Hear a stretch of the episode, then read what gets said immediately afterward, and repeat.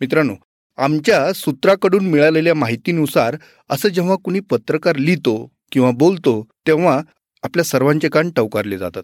बातमी इंटरेस्टिंग असेल तर नाही म्हटलं तरी त्या सूत्राबद्दल उत्सुकता लागून राहते. कोण असतात ही सूत्र? इंग्रजीत ज्याला सोर्स म्हणतो अशी ही माणसं एखाद्या बातमीचा उगम ठरू शकतात. कित्येकांसाठी अशा सूत्रांची माहिती नवी संधी ठरते तर अनेकांसाठी संकटही घेऊन येते. बातमीदारी करताना त्यात सूत्रांचं असणारं महत्त्व किती महत्त्वाचं असतं त्यामुळं बातमी कशी बनते किंवा बिघडते त्यांच्यावर किती विश्वास ठेवता येतो ही सूत्र समोर का येत नाहीत? त्यासाठी पत्रकारांवर दबाव असतो का? आणि आलाच तर त्याला ते कसं सामोरे जातात? हा एकूणच खूप कुतूहलाचा आणि फारसा चर्चेला न जाणारा विषय. आज संडे विद देशपांडे या माझ्या पॉडकास्टमध्ये प्रथमच श्रोत्यांपुढे आणला जाणार आहे. त्याचबरोबर पत्रकारांच्या आयुष्यात येणाऱ्या महत्त्वाच्या व्यक्तींमधले वेगळे पैलूही आपण जाणून घेणार आहोत. ज्यांबद्दल क्वचितच काही माहिती पुढे येते. तर आज या अशा एकदम निराळ्या विषयावर बोलण्यासाठी माझे गेस्ट आहेत ज्येष्ठ पत्रकार शैलेंद्र परांजपे. एकदम हटके पत्रकार आणि तितकाच हटके विषय. तेव्हा या गप्पा चुकवू नकाच. नमस्कार. मी संतोष देशपांडे आणि आपण ऐकत आहात संडे विथ देशपांडे वेगळ्या ढंगातला आगळा पॉडकास्ट जिथं विषयांचं बंधन नाही पण आशयाशी बांधिलकी आहे. रविवारची ही एक प्रसन्न मैफल. इथं आपण ऐकतो नवी आणि वेगळी माहिती. गमतीदार किस्से गप्पांमध्ये रंगत भरणारे खास गेस्ट कधी हसणारा कधी सिरियस करणारा. पण तुम्हाला टेन्शन फ्री करण्यासाठी सर्व काही आहे या पॉडकास्टमध्ये आणि ऐका एक श्रवण सुख जे आहे या मैफलीत माझ्या. तेव्हा ऐका ऐकत रहा संडे विथ देशपांडे. मित्र हो पत्रकारिता म्हणजे आपल्या रोजच्या जगण्याचा एक प्रकारचा आरसा. पत्रकार आपल्यापर्यंत विविध बातम्या अचूकपणे पोचवायचा प्रयत्न करत असतात. त्यासाठी ठराविक स्त्रोतांखेरीज म्हणजे सोर्सेस खेरीज त्यांची स्वतःची अशी एक यंत्रणा असते जी त्यांना त्या बातमीच्या जवळ नेऊन ठेवते. आता ही यंत्रणा म्हणजे सूत्र किंवा ज्याला शुद्ध इंग्रजी सोर्स असं म्हटलं जातं. म्हणजे मगाशी उल्लेख केला ते सोर्स वेगळे. ते फक्त माहिती देणारे. पण हे सोर्स मानवी असतात. आता ही सूत्र नावाचे जे कोणी लोक असतात ते नेमके कोण असतात? ते बातमीदारांच्या किती जवळचे असतात? ते किती विश्वासार्ह असतात? आणि त्यांना जगापुढं येण्यात काय प्रॉब्लेम असतो?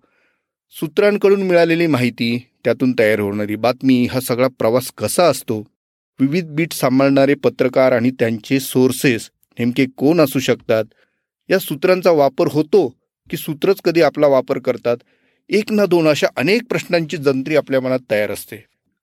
आणि अशावेळी त्यांची उत्तरं अगदी उदाहरणासहित जे देऊ शकतील अशा एका वरिष्ठ पत्रकाराच्या मी शोधात होतो ज्यांनी फील्डवर काम केलेलं आहे स्वतःची वेगळी ओळख निर्माण केलेली आहे.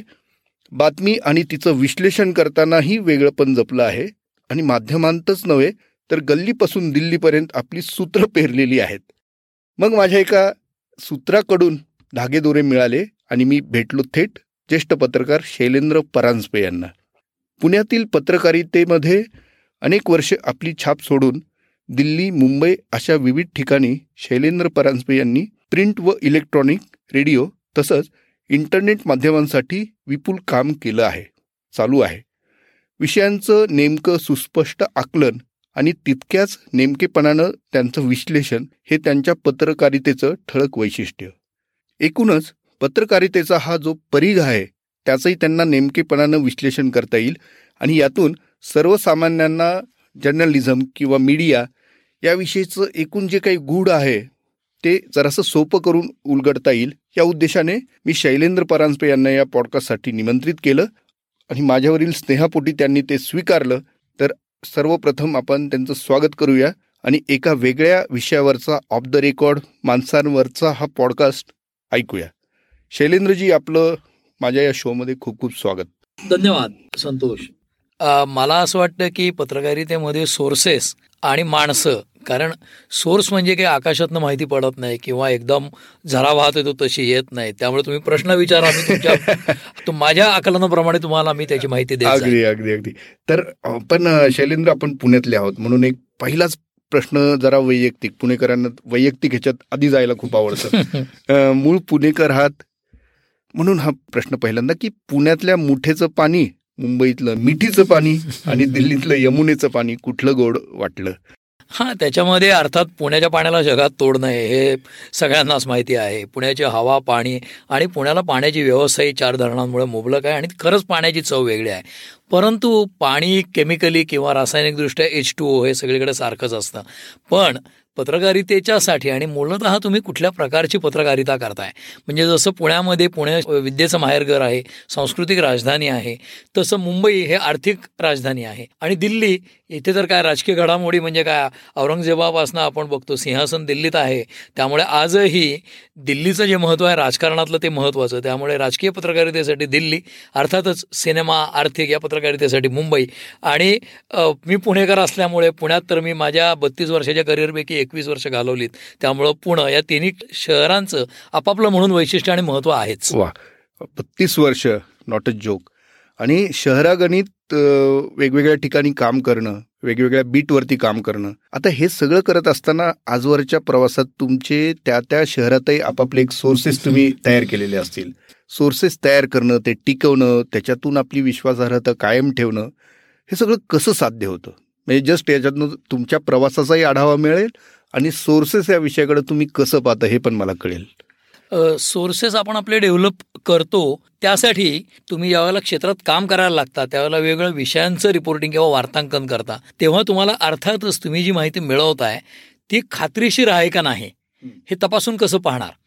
मग मूलतः पुस्तकं ओरिजिनल सोर्सेस म्हणजे एखादी जागा कुठे आहे नकाशा आजकाल सगळ्या मुलांना तरुणांना गुगल माहिती आहे. पण पूर्वी आम्हाला आमचे वरुणराज भिडे नावाचे सकाळमध्ये म्हणजे आम्ही सगळे प्रशिक्षणार्थी होतो आणि त्यावेळेला सकाळच्या इतिहासात त्यांनी एक पंचवीस जणांची बॅच घेतली होती प्रशिक्षणार्थी पत्रकारांची. आणि त्या सगळ्यांना शिकवण्यासाठी वरुणराज भिडे यांची नियुक्ती केली होती. वरुणराज भिडे आज हयात नाहीत परंतु मागच्या वेळीतले एक अतिशय ज्येष्ठ आणि अतिशय ज्याला मुरब्बी आणि फार अभ्यासू असे पत्रकार असं म्हणता येईल. आणि माझे गुरु. नाही नाही अगदी आम्हाला रानडेमध्ये त्यांनी शिकवलेलं आहे. वा मग खूपच चांगली गोष्ट आहे. त्याचं कारण असं की वरुणराज भिडांकडनं शिकणं हा देखील आनंदाचा भाग आहे आणि वरुणराज भिडांनी आम्हाला जे शिकवलं त्याच्यामध्ये जसं शहराची माहिती कुठल्या कुठल्या प्रकारे व्हावी तर त्याच्यासाठी लक्ष्मी रोड सुरू कुठे होतो आणि संपतो कुठे हे बघून या असं त्यांनी मला एकदा सांगितलं. एकदा जसं त्यांनी पुण्यातले पुतळे मोजून ये. अर्ध पुतळे किती पूर्ण पुतळे किती पुरुषांचे किती महिलांचे किती त्यांची वस्त्र परावरण काय आहेत म्हणजे काय अंगात त्यांनी घातलेलं त्या पुतळ्याने. तर अशा प्रकारच्या गोष्टी आणि शहराचा इतिहास. तर याचा जर अभ्यास केला ते आजकाल बँकांमध्ये असतं. नो युअर कस्टमर तसं नो युअर सिटी केवायसी तर हे जर आपण केलं तर आपला अभ्यास पक्का होतो हा पहिला भाग. आणि सोर्सेसचा जिथे प्रश्न आहे जसं प्रशिक्षणार्थी म्हणून आम्हाला वेगवेगळ्या विषयांची माहिती गोळा करायला सांगितली जायची. म्हणजे बाजारभाव फिश मार्केट मटण मार्केट इथपासनं ते मंडईच्या भावांबरोबरच वेगवेगळ्या क्षेत्रातली म्हणजे महापालिकेच्याशी संबंधित विभागांची माहिती कर संकलनाची माहिती विद्यापीठाची माहिती शिक्षण क्षेत्राची माहिती या सगळ्या गोष्टींचं एक्सपोजर सकाळमध्ये मिळालं. आणि त्यामुळे आमची पत्रकारिता ही थोडीशी बहुश्रुततेकडे आणि मल्टीफॅसेटेडनेसकडे गेली. आणि त्यामुळे सोर्सेस जे आहेत ते वेगळ्या विषयात वेगवेगळे असतात. म्हणजे न्यायालयाचं रिपोर्टिंग करताना वेगळे आहेत गुन्हेगारीचं रिपोर्टिंग करतानाचे वेगळे आहेत. तर पोलिसांमधले वकिलांमधले व्यापाऱ्यांमधले डॉक्टरांमधले म्हणजे आरोग्याशी संबंधित आज करोनाचं मोठं संकट आहे त्याच्याशी संबंधित जे पत्रकार पुण्यात काम करतात त्यांचे आरोग्य या विषयातले सोर्सेस असतात आणि ते कोण असतात? तर वेगवेगळ्या क्षेत्रामध्ये काम करताना सामान्यपणे सगळी माणसं आपापल्या नोकऱ्या करत असतात. तर तिथे सदाचारी असलेली माणसं आणि ज्यांना काहीतरी चुकीची गोष्ट होऊ नये असं वाटतं आणि चांगल्याला पाठिंबा द्यावा अशी माणसं ती तुम्ही हेरायला लागतात. त्यांच्यातल्या विवेकबुद्धीला जागृत करावं लागतं आणि माझी पत्रकारिता ही व्यापक जनहितासाठी आहे हे त्या माणसाला कन्व्हिन्स व्हावं लागतं. असं झालं तर तो माणूस तुम्हाला विश्वासाने माहिती देतो हा माझा अनुभव आहे. आणि ते वेगवेगळ्या बीटमध्ये वेगवेगळ्या शहरात वेगवेगळ्या असतात. हो पण पुण्यातनं तुम्ही जसा प्रवास केलात बाहेर तर तिथं हे सोर्सेस स्वतःचे तयार करायला तुम्हाला किती वेळ द्यावा लागला किंवा हे किती सहज शक्य झालं? ओके कारण मी पुण्यामध्ये पंधरा वर्ष काम करून दिल्लीमध्ये गेलो. आणि दिल्लीमध्ये गेल्यानंतर टेक्निकली स्पीकिंग माझ्या हाताखाली पस्तीस रिपोर्टर होते ई टी मध्ये काम करणारे. आणि पॉलिटिकल ब्युरो तो होता म्हणजे बारा वाहिन्यांचे पस्तीस रिपोर्टर होते. आणि मी काँग्रेस कव्हर करायचो. मेनली आणि पॉलिटिकल करणं अपेक्षित होतं. तर काँग्रेसचं रिपोर्टिंग करायचं आणि ई टी व्हीसाठी करायचं आहे म्हटल्यानंतर त्या वाहिनीची किंवा तुम्ही ज्या माध्यमात काम करताय त्याची काही बलस्थानं असतात. म्हणजे जसं पुण्यात काम करताना तुम्हाला सकाळचं ब्रँड नेम मला मिळालं किंवा लोकसत्तात काम केलं तर तो मोठा पेपर आहे. त्याचा एक ऑडियन्स असतो. त्यामुळे तुम्हाला त्याचं कॅरेक्टर आधी समजून घ्यायला लागतं. तुम्ही ज्या माध्यमात काम करता त्याचं. आता ई टी व्हीचं बलस्थान हे प्रादेशिक भाषांमधल्या त्या वाहिन्या होत्या. त्यामुळे अर्थातच ओरिसामधले नेते आम्ही त्यांचा उळिया बाईट घ्यायचो. किंवा बंगाली जे सगळे गुरुदास दासगुप्ता असतील त्या नेत्यांचे आम्ही बंगालीतनं बाईट घ्यायचो. आणि बंगालमधल्या टेलिव्हिजन चॅनेलवर म्हणजे ई टीव्ही बांगलावर ते दिसायचे. त्यामुळे आम्ही पार्लमेंटमध्ये जाणारे जे मोजके पत्रकार होतो ई टीव्हीचे तीन चार कारण चारच पास मिळायचे. तर त्यांच्याविषयी त्यांना ममत्व असायचं. म्हणजे ओरिसाचे खासदार बंगालचे खासदार कर्नाटकचे खासदार मी त्यांचा कानडी बाईट त्यांच्या घरातल्या त्यांच्या मातीतल्या माणसांना कानडीत ऐकायला मिळतोय म्हणून ते माझ्याकडे आनंद कुमार वगैरे त्या नजरेने बघायचे. तर ही राजकीय नेते झाले. परंतु पार्लमेंटमधले लोक सरकारी कार्यालयातले लोक हे जे सोर्सेस डेव्हलप करता तिथे देखील हेच तुम्हाला पाहावं लागतं. एक सर्वसामान्यांच्या मनात धारणा असते की सरकारी माणसं करप्ट आहेत पोलीस करप्ट आहेत किंवा न्यायव्यवस्थेमध्ये काय भ्रष्टाचार आहे. भ्रष्टाचार जिथं असायचा तिथे असू द्या. पण त्या सगळ्या व्यवस्थांमध्ये काही चांगली माणसं असतातच. तर त्या चांगल्या माणसांचा शोध तुम्हाला घेता आला पाहिजे आणि ज्यांचा हेतू हा लार्जर पब्लिक इंटरेस्टकडे जाणारा आहे ते तुम्हाला शोधता आलं पाहिजे. त्यांच्याशी वेवलेन जुळली तर मग तो अभ्यास करावा लागतो की या माणसाला काय आवडतं. कारण जनरली व्यवस्थेमध्ये अशी भ्रष्टाचार न करणारी विवेकबुद्धीची माणसं असतात. ती प्रामाणिक असल्यामुळे त्यांना बाकीचे उत्पन्नाचे सोर्स नसतात. त्यामुळे ते आपल्या पगारावर अवलंबून असतात. ते खूप कडक म्हणून प्रसिद्ध असतात न्यायप्रिय असतात त्यांच्या त्यांच्या व्यवस्थेत. त्यामुळे ते सगळ्यांना आवडतही नसतात कदाचित.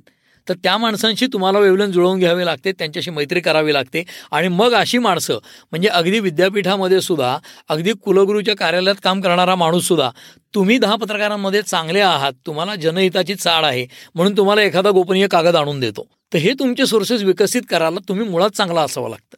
तुम्ही प्रोफेशनल म्हणून चांगले असाल माणूस म्हणून चांगले असाल तर आपोआप सोर्सेस होतील. मात्र तुम्हाला जाऊन ते टॅप करावं लागतं. जसं शंभर किल्ल्यांचा जुडगा कुलपामध्ये असेल तर अंदाजाने का होईना पण कुलपाच्या जवळपास जाणारी किल्ले आधी शोधावीच लागते.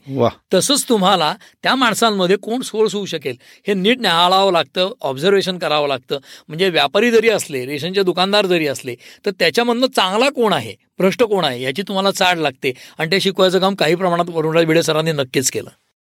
आणि वैयक्तिक संबंध तुम्ही निर्माण केल्याशिवाय त्यांचाही तुमच्यावरती विश्वास येत नाही. म्हणजे तुमच्यावरती तो परत लोभ येणं हो मी तुम्हाला त्याचं देखील क्लासिक एक्झाम्पल सांगतो.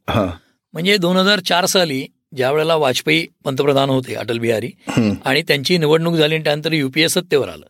आणि त्यावेळेला मनमोहन सिंग पंतप्रधान झाले. आता ते पंतप्रधान झाल्यावर कपिल सिब्बल हे विज्ञान तंत्रज्ञान खात्याचे आणि याच्या मला वाटतं मंत्री झाले. आणि ते मंत्री झाल्यानंतर त्यांनी दिल्लीतल्या एक तीनशे चारशे पत्रकारांना संध्याकाळी जेवणाला बोलवलं. कारण नवीन सरकार होतं सगळं सेलिब्रेशनचा मूड होता. त्या सगळ्या याच्यामध्ये आता त्यांनी जेवायला बोलवलं. मी सहसा अशा कुठल्या पार्ट्या किंवा जेवणाला जात नाही. परंतु जातो चार लोक भेटतात आणि लवकर परत येतो. तर कपिल सिब्बल यांच्या त्या जेवणाच्या पार्टीमध्ये अर्थातच त्यांनी आपल्याला जेवायला बोलवलं ते यजमान आहेत. म्हणल्यावर त्यांनी कसं प्रवक्ता म्हणून छान काम केलं निवडणुकीच्या काळात आणि विरोधी पक्षात असताना काँग्रेसच्या वतीने. असं सगळेजण त्यांना सांगत होते. तर मी त्यांना सांगितलं कपिलजी मला तुमच्याशी वेगळं एकट्याशी बोलायचं निघताना. मी त्यांना बाजूला घेतलं आणि त्यांना म्हणालो की सगळे लोक तुमच्या जेवणाला आलेत आणि तुमचं कौतुक करतात तोंडावर.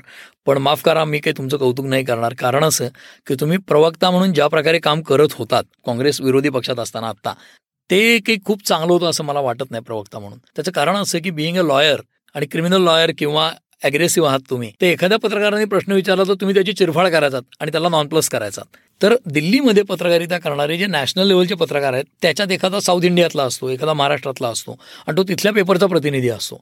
आणि तुम्ही ज्यावेळेला त्याला नॉनप्लस करता त्याला निरुत्तर करता तर तो त्याच्या क्षेत्रामध्ये मोठा असतो. तमिळनाडूमध्ये आंध्रमध्ये. आणि तो ज्या वेळेला सिब्बल असा विषय कुणी काढतो तो म्हणतो नाही नाही हो अच्छा आदमी नाही आहे की तो काय फार चांगला प्रवक्ता नाही असं सांगतो. तर तुमच्या पक्षाची प्रतिमा पुढे नेण्यासाठी तुम्ही काही खूप भारी काम केलं असं मला वाटत नाही. तर हे मी त्यांना जेव्हा सांगितलं तेव्हा त्यांनी मला मिठी मारली. आणि ते म्हणाले की यार तीन चारशे लोक जेवायला आलेत पण एक तरी सच्चा माणूस आहे याचं मला खूप बरं वाटलं. म्हणून त्यांनी मला त्यांचा स्वतःचा एक खाजगी मोबाईल नंबर दिला आणि सांगितलं की शैलेंद्र तुला केव्हाही गरज लागली मला फोन कर. मी म्हटलं मला कुठलीच गरज लागणार नाही आहे कारण माझ्या गरजा कमी आहेत पण मला बाईट लागेल कारण मी चॅनलला काम करतो. मला इमर्जन्सी असली आणि बाय डावा असला तर फोन करीन. आणि तसं घडलं की सुनामी ज्या वेळेला आली त्यावेळेला माझ्या हाताखाली फक्त सहा मुलं होती पस्तीस रिपोर्टरपैकी अनेक जण रजेवर होते. आणि सुनामीच्या एकाच वेळेला दहा पंधरा मिटिंग चालू होते राष्ट्रपती भवनमध्ये एक चालली होती प्राईम मिनिस्टर ऑफिसमध्ये एक त्यानंतर गृह खात्यातल्या मिटिंग आहे सगळं करून सकाळी दहा साडेदहालाच दयानिधी महाराज आणि कपिल सिब्बल निघाले चेन्नईकडे. ते निघाल्यावर त्यांनी सगळ्या चॅनलला बाईट दिला. आमचा माणूस पोचला नव्हता. मी सिब्बलांना त्यांच्या त्या खासगी नंबरवर फोन केला. ते ऑलमोस्ट धौला कुवापर्यंत पोहोचले होते. ज्यांना दिल्लीची माहिती आहे त्यांना कळेल की धौला कुवापर्यंत ते चालले होते एअरपोर्टच्या दिशेने. मी त्यांना म्हटलं कपिल जे मेरा बाईट मिस हो गया मेरे चॅनल का? तर ते म्हणाले यार केसीचे ट्रान्सफर करा आलो मी म्हणालो नाही तुम्ही मला शब्द दिला होता तुला मदत करी ते म्हणले ठीक आहे रस्त्यावर चहा पितो कडेला थांबून पण तुझ्या माणसाला पटकन पाठव. माझा माणूस पोचेपर्यंत धौला कुवाला ते कडेला थांबून चहा पिला रस्त्यावर आणि दयानिधी महाराजांना प्रश्न पडला की चेन्नईला जायचा माणूस थांबला का वाटेत? तर ते म्हणले एक दोस्त आ रहा है तर आमचा कॅमेरामन आणि एक नवीन मुलगा गेला. त्यांनी बाईट दिला आणि मग ते पुढे गेले. तर असा उपयोग होतो. आणि ते माझे सोर्स झाले म्हणजे काय? त्यांनी मला अनेक गोपनीय गोष्टी सांगितल्या. का? तर जेव्हा सगळे त्यांचं कौतुक करत असताना मी तोंडावर त्यांच्याविषयीची चुकीची एक गोष्ट निगेटिव्ह गोष्ट सांगितली. तर तुम्ही माणसं विन करताना अनेक प्रकारे ते विन करू शकता. त्यांच्या त्यांना तुमच्याविषयी विश्वास वाटला पाहिजे. आणि असे अनेक किस्से सांगतायत वा वा वा. त्याने हे खरोखरच हाऊ टू बिल्ड इट म्हणजे रिलेशन नुसतं निर्माण करणं महत्वाचं नाहीये. ते तुम्ही जोपासणं आणि त्याच्यातनं एक लार्जर अँसर तुम्ही देताय ना की हे स्वतःसाठी नाही केलेलं. म्हणजे मला वरुणराज भिडेंचं तुम्ही मागे एकदा उल्लेख केला आता तर त्यांचे तर असे सोर्सेस होते की जिथं भल्या भल्या लोकांनाही तिथं पोहोचता येत नव्हतं. आणि हा सिंपल माणूस साधा माणूस तो लिलया तिथं जायचा डोकवायचा. त्याच्यामुळे ती विश्वासार्हता हाच त्यातला महत्त्वाचा मुद्दा असतो. अगदी अगदी. आता सोर्सेस म्हटल्यानंतर बऱ्याचदा काही प्रकरणं येतात. अमुक होतं तमुक होतं. तेव्हा एक दबाव पत्रकारांवरती येतोच. तो दबाव असतो तुमचे सोर्सेस कोण हे आम्हाला सांगा. यंत्रणांचा असू शकतो किंवा तुम्ही ज्या संस्थेत काम करताय तिथलाही असू शकतो. मित्रांचाही असू शकतो परिवारातलाही असू शकतो कुणाचाही असू शकतो. आता हे सोर्सेस तुमचे सांगा असा जेव्हा विषय येतो तेव्हा ते जपायचे कसे? ते तुम्ही गुप्त कसे ठेवता? नाही मूलतः कसं असतं की जी माणसं माहिती देतात. तुमच्यावरचा तो विश्वास असतो म्हणून देतात आणि ज्या वेळेला तुम्ही ती माहिती पब्लिक डोमेनमध्ये आणता म्हणजे छापता किंवा टी व्हीवर सांगता त्यावेळेला तुम्हाला त्याचा पुरावा द्यावा लागतो त्यामुळे तो आपल्या कॉन्टेक्समध्ये भारतीय कॉन्टेक्समध्ये तो जनरली कागदोपत्री स्वरूपाचा असतो. म्हणजे जसं पुणे विद्यापीठामध्ये काही भ्रष्टाचार झाले होते आणि त्याच्यावर ते भ्ष्टाचार झाल्यानंतर एक पाच सहा अतिशय निम्नस्तरीय कर्मचाऱ्यांना निलंबनाची कारवाई करण्यात आली. आणि त्यावेळेला सिनेट मिटिंग खूप गाजली. आणि मग आता हे प्रकरण सीआयडीकडे द्यायचं का? म्हणजे तीस चाळीस लाख रुपयाचा भ्रष्टाचार झाला आणि एक फुटपाथचं बांधकाम झालंय. पण फुटपाथ नव्हताच. म्हणजे बांधलाच नाही. तर अदृश्य फुटपाथ पुणे विद्यापीठातला अदृश्य फुटपाथ खूप गाजला होता. ही गोष्ट आहे नव्वद ते त्र्याण्णवच्या काळात. आता त्याच्यावर सहा जणांना निलंबन केलं. खूप वादळी सिनेट मिटिंग होऊन. आता ते झाल्यावर आम्ही बातमी देताना साधी बातमी दिली नव्हती. आम्ही बातमी अशी दिली होती की बड्या धेंडांना वाचवण्यासाठी निलंबनाची मलमपट्टी. ही बातमी मी आणि इंडियन एक्सप्रेसचे अनुष मालेकर नावाचे रिपोर्टर होते अनुष मालेकर तेही ज्येष्ठ पत्रकार आहेत. तर आमच्या दोघांच्या विरुद्ध तत्कालीन कुलगुरू जे आता हयात नाहीत श्रीधर गुप्ते त्यांनी माधव गडकरी साहेब प्रकाश कर्दळे साहेब यांच्याकडे तक्रारी केल्या होत्या आणि त्यावेळेला माधव गडकरी साहेबांनी माझी पाठराखण करून सांगितलं होतं की जर शैलेंद्र तुमच्या विरुद्ध बातमी देत असेल तर तुम्ही माझ्या विरुद्ध केस लावा मी साडेतीनशे केस लढतोय अजून एक केस लढीत इतका विश्वास माझ्या संपादकांना माझ्याविषयी होता. आणि त्याच्या अगेन्स्ट असंही होऊ शकतं की एक नंतरचे संपादक होते की मी नाव घेऊ इच्छित नाही हम्म. कारण तो कटू अनुभव आहे माजी राष्ट्रपती डॉक्टर अब्दुल कलाम भारतरत्न. त्यांचा ड्रीम प्रोजेक्ट होता रियुजेबल मिसाईल. म्हणजे पुनर्वापर करता येईल अशा प्रकारचं क्षेपणास्त्र म्हणजे जसं जिओ स्टेशनरी ऑर्बिटमध्ये जाऊन एक सॅटेलाइट मूव्ह होतोय आणि त्याच्यातनं मिसाईल डागलं जाईल. म्हणजे त्यातनं तो मिसाईल त्याचं काम करेल आणि मिसाईल परत कक्षेत जाऊन रिफिल होईल. अशा प्रकारचं ते त्यांचं स्वप्न होतं. आणि त्याची बातमी दिल्यानंतर ती बातमी इंडियन एक्सप्रेसनी छापली. परंतु लोकसत्तामध्ये छापून आलं नाही. कारण तत्कालीन म्हणजे गडकरींनंतरच्या काळातले कुठले तरी पुढचे संपादक त्यांनी मला ही बातमी दिली कोणी? ते सांग. ते नाही सांगितलंच तर मिळणार नाही. आता मी सांगतो कागदपत्रात माझ्याकडे डॉक्युमेंट आहे आणि कलावांचं ड्रीम प्रोजेक्ट आहे. तरीही ती बातमी छापून आली नाही. इंडियन एक्सप्रेसला आली आणि इंडियन एक्सप्रेसच्या माझ्या ज्या कलिग होत्या त्यांना ती बातमी दिल्यानंतर ती दिल्लीला पाठवली गेली क्लिअरन्स करण्यासाठी. तर शेखर गुप्तांनी त्यावेळेला त्या मुलीला बातमी बघून की कलामांनी मला बोलताना ओझरता उल्लेख केला होता या प्रोजेक्टचा पण एवढे तपशील या मुलीला कसे मिळाले म्हणून फोनवरूनच तिचं प्रमोशन केलं होतं. तर पण माझी बातमीही छापून आली नाही. आज सगळ्यात ती छापून आली नाही. तर मला त्याचं वाईट वाटलं पण अशा गोष्टी घडतात. पण म्हणून तुम्ही तुमचे सोर्स व्हलनरेबल करणं हे योग्य नाही. कारण ज्यांनी मला माहिती दिली होती त्यांच्या नोकरीला कदाचित गदा येऊ शकते. म्हणजे संपादकांना सांगून असं नव्हे ती नाव लीक झाल्यामुळे. असं होऊ नये.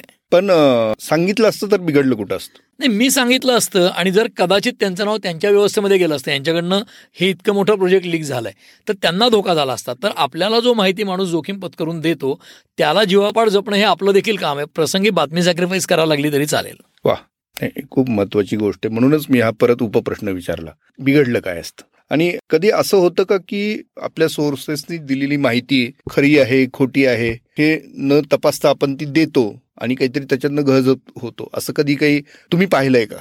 जनरली असं होतं की राजकीय नेते जेव्हा माहिती देतात त्यावेळेला रेकॉर्डवर बोलायचं असेल तर ते काय बाईट देतील किंवा सांगतील मी बोलतो मला कोट करून द्या. परंतु एखादी गोष्ट सांगतात ते म्हणतात आमक्याचा तसं आहे तसं पण मला कोट करू नका असं असं डेव्हलपमेंट आहे. तर ज्यावेळेला ते असं सांगतात त्यावेळेला अर्थातच त्यांना ते छापून यायला हवं आहे पण त्याचा फायदा उठवायचा पण नुकसान कुठलंही भोगायचं नाही आहे तर अशा वेळेला ही माहिती चार ठिकाणी क्रॉस चेक करणं आवश्यक असतं.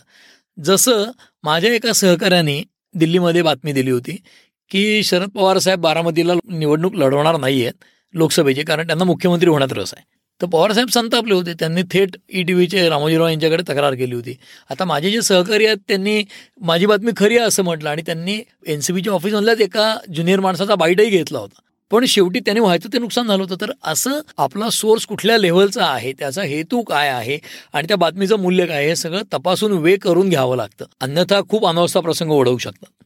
नाही नाही. अगदीच महत्वाची ही गोष्ट. आणि सोर्सनी दिलेली माहिती आपली खरी खोटी जसं आहे तसंच चुकीचं वार्तांकन झाल्यामुळे तुमचे जे संबंध आहेत ते पण पणाला लागतात ना?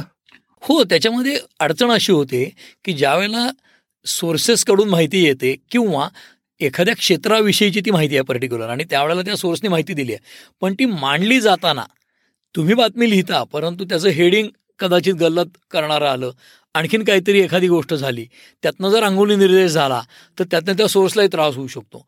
त्याच्या पलीकडे जाऊन बातमीचा परिणाम काय होईल हे अनेकदा माहिती देणाऱ्या माणसाला माहिती नसतं. तुम्हाला हे माहिती असतं कारण तुम्ही खूप वर्ष काम करता. मी तुम्हाला एक अगदी वेगळं उदाहरण सांगतो की पुण्यामध्ये एक मराठा लाइट इन्फंट्रीचं पीस स्टेशनसारखं पुण्यात पोस्टिंग होतं आणि एक जवान होता खूप वर्ष झाली या गोष्टीला की त्या जवानाला छातीमध्ये गोळी लागली होती जम्मू काश्मीरमध्ये आणि ती छातीतनं काढली असती तर त्याला इजा झाली असते म्हणून ती छातीत ठेवली होती. लंडनपर्यंत त्याला आर्मीने दाखवून आणलं होतं. आणि त्याच्या छातीत गोळी आहे पण त्याला मेडल मिळालं नव्हतं शौर्याचं.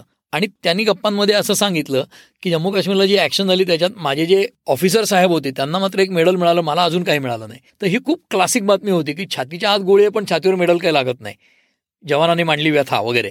असं बातमी दिली असती मी. पण मी त्यांना समजावून सांगितलं होतं. हे मी बातमीशीही प्रतारणा केली होती. पण कशासाठी? तर प्रत्येक गोष्ट आपल्या आयुष्यामध्ये मला वाटतं म्हणून लगेच होईल असं नाही. कारण आर्मीमध्ये एक प्रोसिजर आहे. त्यांचे कागदपत्र तपासली जातात. दहा गोष्टी पाहिल्या जातात. तर त्या जवानाला नंतरच्या लगेचच्या प्रजासत्ताक दिनाच्या वेळेला मेडल जाहीर झालं. मी जर बातमी दिली असती लोकसत्तामध्ये त्यावेळेला तर कदाचित हा प्रेसशी बोलला म्हणून त्याचं नुकसानही होऊ शकलं असतं. तर हा विवेक देखील आपल्याला असायला हवा. केवळ सवंगपणे कुठल्या तरी बातमीच्या मागे जायचं आणि तर मी त्या माणसालाही हे समजावून सांगितलं की तुम्ही जवानात तुम्ही माझ्याशी बोलताय. पण तुम्ही थोडे पेशन्स ठेवा. एक प्रोसिजर झाल्यानंतर कदाचित होईल. आता हे योग्य काय योग्य मला ठरवता येत नाही. म्हणजे मी काय असा दावा करत नाही की समोर माणूस रॉकेल घेऊन पेटवतोय तर त्याला मी आधी शूटिंग करावं आधी बातमी द्यावी का त्याला वाचवावं? मला असं वाटतं माणूस म्हणून मी आधी वाचवलं पाहिजे आणि नंतर बातमीदारी केली पाहिजे. मी आधी माणूस आहे आणि नंतर पत्रकार आहे. हे माझ्यापुरतं स्पष्ट आहे. वा आणि जसं तुम्ही मगाशी उल्लेख केलात की तुम्ही राजकीय काही एक उदाहरण दिलं त्याच्यावर त्याच्यावरून मला सुचलं की पत्रकारांची जशी सूत्र असतात वेगवेगळ्या ठिकाणी सोर्सेस असतात तसंच अनेक लोक पत्रकारांकडं सुद्धा तसं पाहतात का? तुमचा काय अनुभव आहे? पाहतात ना. त्याचं कारण असं की खरं तर अशी मोठी नावं मी घेत नाही.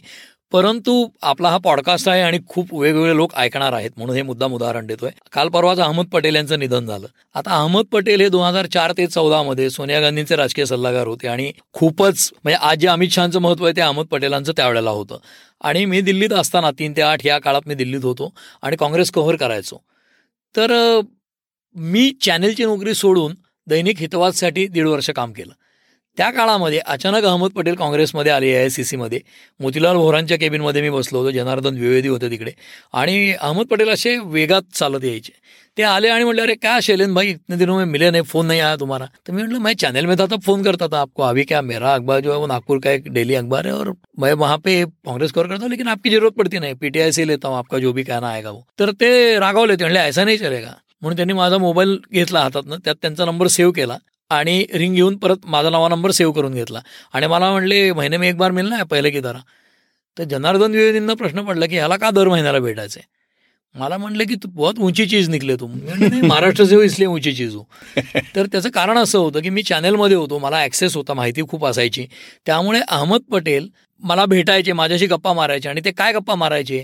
तर शरद पवारांचं काय चाललंय? महाराष्ट्रातल्या राजकारणात काय? कारण त्यांना पार्टीकडनं काही सोर्सेस येत असतात माहिती येत असते फिलर येत असतात.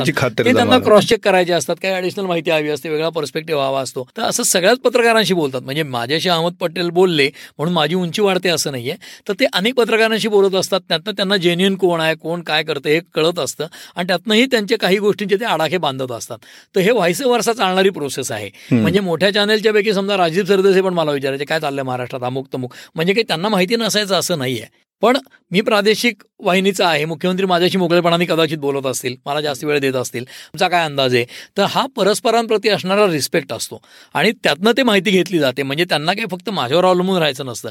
तर सोर्सेस वेगळ्या प्रकारे टॅप करणं आपल्या माहितीची खातर जमा करणं आणि कोण रिलायबल आहे या निष्कर्षाप्रती येणं ही एक प्रोसेस आहे. त्यातनं तुम्ही सोर्सेस डेव्हलप करत जाता. अच्छा. आणि पोलीस असेल प्रशासन असेल किंवा विविध शासकीय यंत्रणा असतील तसंच राजकीय पक्ष संघटना ज्यांचा तुम्ही उल्लेख केलात अशा सुद्धा गोष्टी असतील किंवा असे हे फील्ड्स म्हणू आपण असे असतील. तुमचा सगळ्यांशी संबंध तुम्हाला ठेवावा लागतो. ह्याच्यात आता हे जे काही मी फील्ड सांगितले त्याच्यात भरवशाचं आणि अभरवशाचं असं जर विभागणी करायची ठरली तर तुम्ही कुठलं क्षेत्र जास्त भरवशाचं म्हणाल सोर्सेसच्या बाबतीत? त्याच्यामध्ये थेट असं आहे की जसं बहुतांश बीटमध्ये मी काम केलं पण एकाच विषयावर खूप वेळ असं काम करू शकलो नाही. जसं पालिकेवर प्रचंड काळ केलं नाही किंवा कोर्टाचं रिपोर्टिंग असं सलगपणे जास्त वेळ मिळालं नाही मला. त्याचं कारण असं की पुण्यामध्ये संध्याकाळी जे महत्त्वाचे लोक येतात व्ही आय पी त्या गोष्टी मला जास्ती कव्हर करायला लागायच्या. आणि त्याच्यामध्ये जसं शिक्षणाचा बीट आहे विज्ञान तंत्रज्ञान संरक्षण आहे बाबा तर या गोष्टी अनेक वर्ष करताना त्याच्यामध्ये जाणवतं असं की आता कोर्टाच्या बीटमध्ये सोर्सेस जे आहेत त्याच्यामध्ये एक तर पोलिसांकडे माणसाला अटक केल्यावर कोर्टात येतात. आणि कोर्टाच्या बीटमध्ये बातमीदारी करताना जो डिस्ट्रिक्ट गव्हर्नमेंट प्लीडर आहे त्याच्या व्यतिरिक्त कोर्टामध्ये अन्य कर्मचारी त्याच्यानंतर कोर्टातले वकील वेगळ्या प्रकारचे आणि त्यांच्या रायव्हलरीज त्यांचे गट तट मूलतः ही सगळी माणसं आहेत.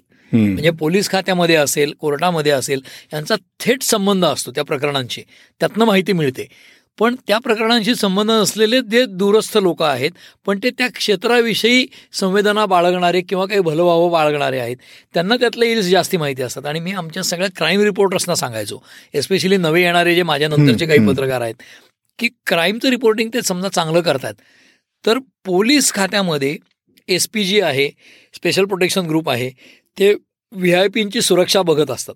तर राजकीय क्षेत्रातली बातमी पोलिसांकडनं जास्ती पटकन मिळू शकते. किंवा निवडणुकांच्या आधी पक्ष बदल किंवा राजकीय बदल हे मार्केट यार्डमधल्या व्यापाऱ्यांकडनं जास्ती पटकन कळू शकतात. कारण व्यापारी माणसाला ही पल्स पटकन असते. काय बदल होत असले समाजात तर. किंवा निवडणुकीत कोणाचं पारडं जड आहे. तर तुम्ही मार्केट यार्डमधल्या व्यापाऱ्यांना जाऊन म्हटलं तर त्यांना व्यापाऱ्यांना पटकन आधी वास येतो. तर या गोष्टी तुमच्या तुम्ही डेव्हलप करायच्या असतात. पण त्या त्या क्षेत्रातले जे सोर्सेस किंवा इथं संबंधी लोक असतात ते त्यांचा काही ना काही फायदा असल्याशिवाय माहिती देत नाहीत.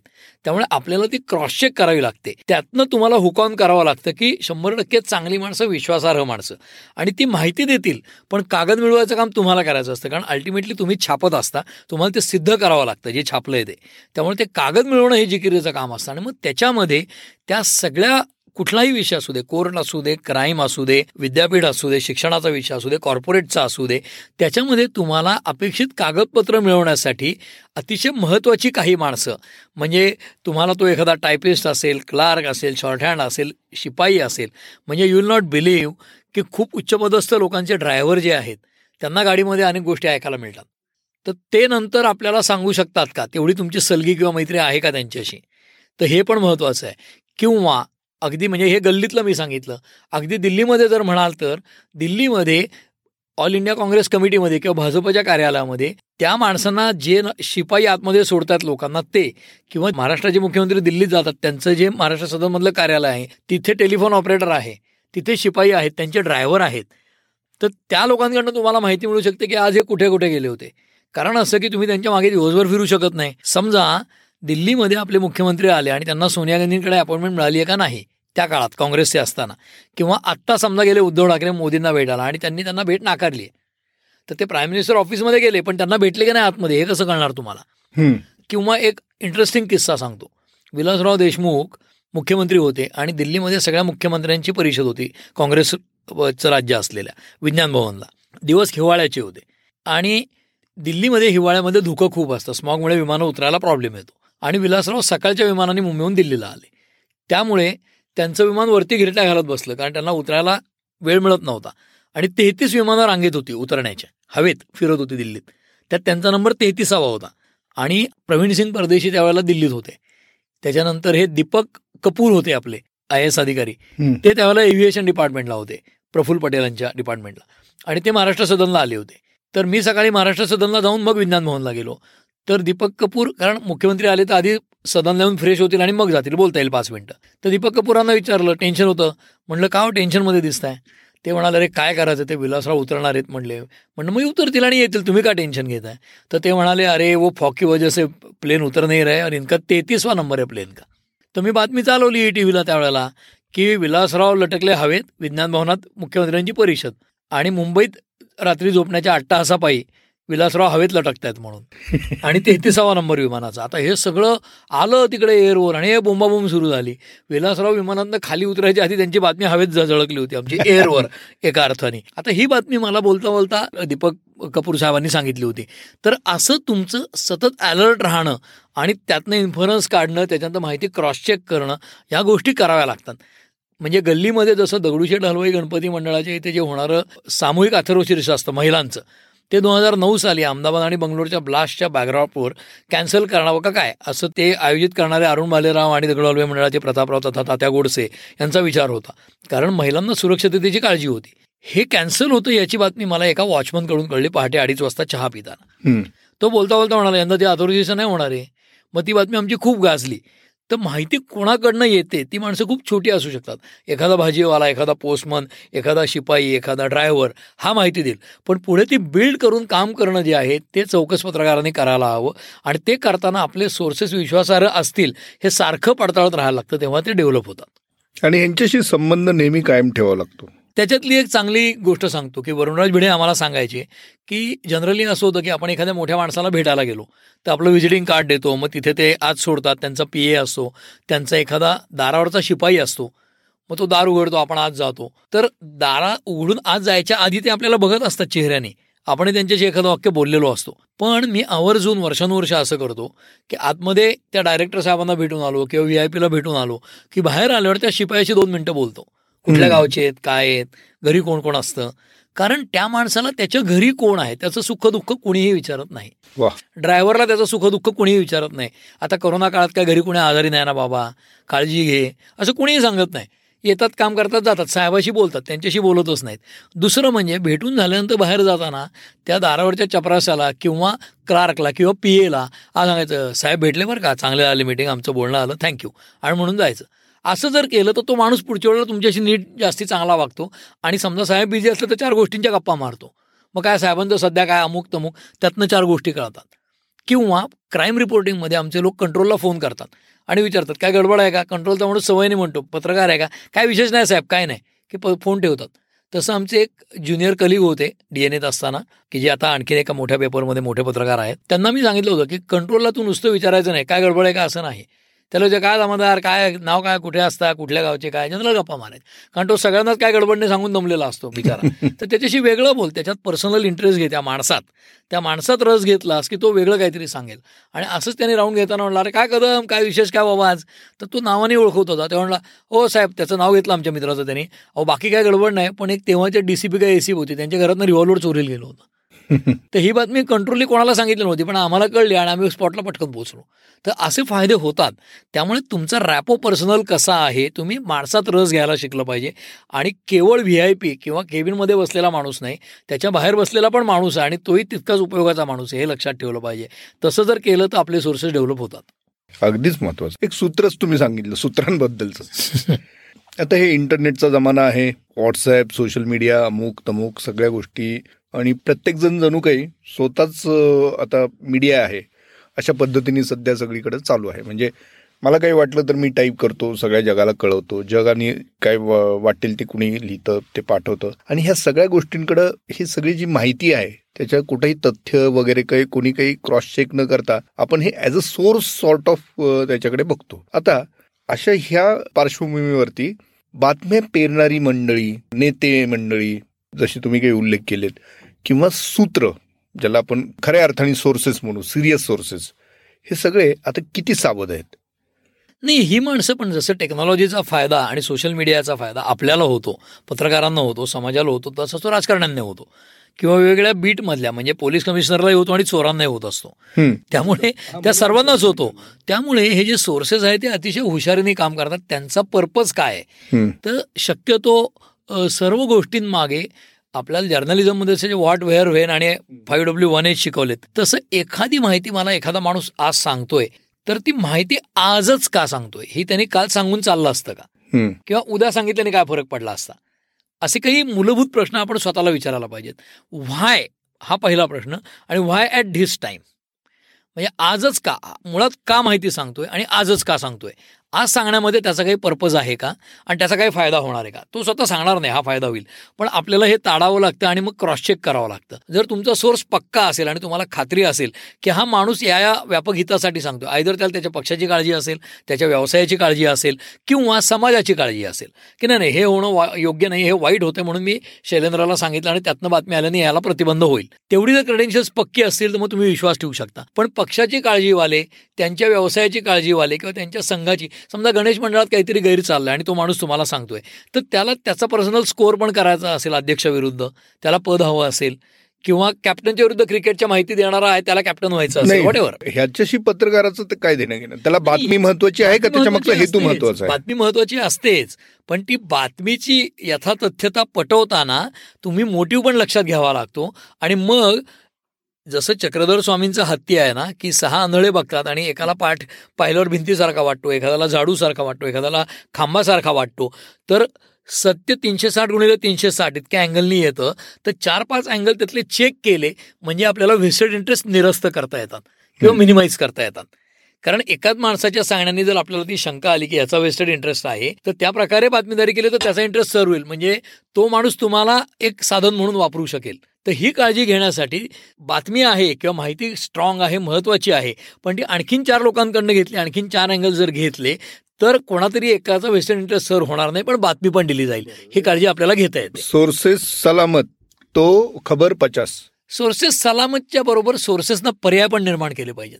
आणि हा फक्त आंधळ्यावर का माझ्यावर अवलंबून आणि मी म्हणेल त्याला I will take him for ride हे करता येणार नाही आणि असं होऊ शकतं. जर तुम्ही मर्यादित सोर्सेसवर अवलंबून राहिला तर तुम्हाला हेच भोगावं लागतं. कारण you will be playing at the hands of the the and the only source.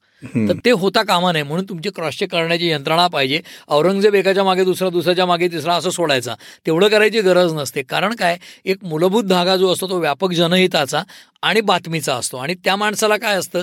तर माझ्या व्यवस्थेत कीड यायला नको किंवा भ्रष्टता यायला नको. हे जर संगम असेल तर जास्ती सोर्सेसना क्रॉस चेक करावं लागत नाही. पण तरी देखील अनेकदा अशी माहिती येते की जी तुम्हाला फक्त त्या माणसाचा इंटरेस्ट नाही ना हे पडताळून मग चार पर्यायी सोर्सेस तयार करायला लागतात. अच्छा. तर आपण जे इतकं बोललेलो आहे हे सोर्सेस म्हणजे एक प्रकारचे ऑफ द रेकॉर्ड सगळ्या व्यक्ती आहेत. तर आत्तापर्यंत तुमच्या कारकिर्दीमध्ये ज्या ज्या लोकांना तुम्ही भेटलेला जे जे सेगमेंट्स तुम्ही किंवा बीट म्हणू आपण त्याला जे जे बीट तुम्ही पाहिलेले आहेत गल्लीपासून दिल्लीपर्यंत अनेक लोक तुमच्या आयुष्यात आलेली आहेत अनेकांच्या आयुष्यात तुम्ही पोहोचलेला आहात. असे काही ऑफ द रेकॉर्ड लोक आहेत की ज्यांचे अज्ञात पैलू आत्तापर्यंत समोरच आलेले नाही आहेत आणि या क्षणी तुम्हाला ते आठवत आहेत असं हो, काही आहे. बरं. त्याचं कारण असं मला अनेकदा वाटायचं मी दिल्लीमध्ये काम करायचो तेव्हा ई टीव्हीत काम केलं अडीच वर्ष आणि त्यानंतर हेतवाद आणि आकाशवाणीसाठी पण काम केलं. पण मला बऱ्याचदा प्रश्न पडतो की हेतवाद हा विदर्भातला पेपर आणि मी पुण्यातला आहे. तर मी हेतवादमध्ये काम केलं कारण असं की पश्चिम महाराष्ट्रातल्या पेपरला काम करताना किंवा वाहिनीला काम करताना आपल्यासाठी उसाचा प्रश्न मुंबई हे महत्वाचं असतं. तर विदर्भाच्या पेपरसाठी शेतकरी आत्महत्या कापूस या गोष्टी महत्त्वाच्या आहेत. आणि तो ते पण आपल्याला त्या अँगलने करता आलं पाहिजे. म्हणून आपण महाराष्ट्राच्या पा साती रेव्हेन्यू डिव्हिजन्सचा विचार करून काम केलं पाहिजे. आता माणसं जर म्हणाल ना तर समजा मी काँग्रेसची जी कव्हर केली त्याच्यामध्ये मोतीलाल व्होरा आहेत. तर मोतीलाल व्होरांनी मला स्वतः मी त्यांच्याशी गप्पा मारायचो तर सांगितलेलं आहे की ते बस कंडक्टर होते. Bus conductor. आणि नुसते बस कंडक्टर नव्हते ते अतिशय प्रामाणिक. म्हणजे कसं की त्या काळामध्ये म्हणजे मोतीलाल नेहरूंचं आजचं वय लक्षात घेतलं तर पन्नास साठ वर्षापूर्वी बसचं तिकीट पाच पैसे चार पैसे दहा पैसे असेल. आणि एखाद्या माणसाकडे आठ पैसे तिकिटातले दोन पैसे उरले तर ते पाच दिवस ते पैसे लिहून ठेवायचे आणि पाचव्या दिवशी त्याला दहा पैसे परत द्यायचे. आज ते काँग्रेसचे खजिनदार होते अनेक वर्ष. तर माणूस असा अचानक मोठा होत नाही. म्हणजे छत्तीसगड मध्य प्रदेश आत्ताचे जे आहेत ते एकत्र मध्य प्रदेश असताना ते दोनदा मुख्यमंत्री होते. तर माणसं उगीच मोठी होत नाहीत. आणि काय होतं राजकारण्यांच्या विषयी थोडासा निगेटिव्ह ॲटिट्यूड असतो समाजात. म्हणून मी हे मुद्दाम सांगतोय. तर माणसं कष्ट करूनच मोठी होतात. आता अरुण जेटली होते. अरुण जेटलींकडे त्यांना एक छंद होता की वेगवेगळ्या देशात ते गेले कुठेही गेले. कारण व्हाईटमध्ये हायेस्ट टॅक्स भरणारे ते वकील होते देशातले. आणि अतिशय कलासक्त आणि हुशार माणूस होता. तर अरुण जेटलींकडे रिस्ट वॉचेसचं कलेक्शन होतं. किंवा शरद पवार साहेबांनी मला बारामतीतलं त्यांचं म्युझियम दाखवलेलं आहे स्वतः. आणि तीन दिवस बारामती त्यांनी फिरून दाखवलेली आहे मला अठ्ठ्याण्णव नव्याण्णव साली. तर शरद पवार साहेबांकडे उत्तम उत्तम पेनांचं लेखण्या पेन पेन्सचं कलेक्शन आहे. ही गोष्ट फार कमी लोकांना माहिती असते. तर त्यांना जर कोणी मोठ्या पेपरने अप्रोच केलं की तुमच्या पेन्सच्या कलेक्शनवरच मला आर्टिकल करायचं you will be happy to share it पण आपल्याला ही पर्सनल माहिती नसते. आणि हे आपण माहिती घ्यायला पाहिजे. पत्रकारिता म्हणजे फक्त त्या माणसाचा कोड घेतला बातमी दिली राजकारण दिलं असं नव्हे. तुम्ही त्यांच्यात व्यक्तिगत रस घेतला तर आपोआपच तुम्हाला अधिक माहिती मिळत जाते. आणि त्यांनाही कळतं की या माणसाला फक्त बातमी पुरता नाही इतरही रस आहे. एखाद्याला किशोर कुमार आवडत असेल तुम्ही त्याच्याशी आवर्जून किशोर कुमारचं बोला. तो खुलेल आणि तुम्हाला जास्ती माहिती देईल. तर हा पत्रकाराने अभ्यास सतत करत राहायला हवं. कोणाला काय आवडतं कोणाला काय वर्ज्य आहे हे देखील माहिती पाहिजे. आणि हे जर केलं तर पत्रकारिता तुमची जास्ती सफल होईल असं मला वाटतं. वा वा. खूपच सुंदर. आणि हा जो ह्युमन टच आहे ना म्हणजे आपल्याला फक्त माहिती देणारा कुणीतरी व्यक्ती ह्याही पलीकडे जाऊन प्रत्येकामध्ये एक ह्युमन टच निर्माण करणं किंवा त्याला ते ह्युमन टच देणं तुमच्या रिलेशन्सला आणि हाच कदाचित आजचा शैलेंद्र परांजपे यांनी सांगितला सूत्र जपण्यामागचं एक सूत्र आहे. हेच एक. असं म्हटलं तर बिलकुल होणार नाही. अगदी तर. शैलेंद्र आज वेळ काढून आपण माझ्या संडे विथ देशपांडे या पॉडकास्टमध्ये आलात आणि खूप मनमोकळी आपली चर्चा झाली. आणि मुळात सूत्र हा प्रकार काय असतो? सूत्र या विषयावरती आपला अत्यंत सूत्रबद्ध असा हा जो पॉडकास्ट झालेला आहे. आणि त्यासाठी मी तुमचं खूप आभार मानतो मनापासून. आणि श्रोते हो तुम्हाला हा पॉडकास्ट कसा वाटला हे आम्हाला जरूर जरूर कळवा. हा पॉडकास्ट केवळ पत्रकारच नव्हे. खरं म्हणायला गेलं तर आपण प्रत्येकजण पत्रकार आहोत. आम्ही लिहिते आहोत तुम्ही वाचक पत्रकार आहात. कारण बातमी वाचल्यानंतर काही ना काही प्रश्न तुमच्या मनात येतोच येतो आणि असा प्रश्न ज्यांना पडतो ते प्रत्येकजण पत्रकार असतात फक्त मानस पत्रकारिता करत असतात असं म्हटलं तर चुकीचं ठरणार नाही. त्याच्यामुळे हा विषय ह्याच्यात आलेले किस्से ह्याच्यातल्या काही संदर्भ हे नक्कीच तुम्हाला आवडलेले असतील तुम्ही आम्हाला जरूर कळवा आणि आज आपण इथेच निरोप घेऊया. तेव्हा ऐकत राहा संडे विथ देशपांडे. थँक्यू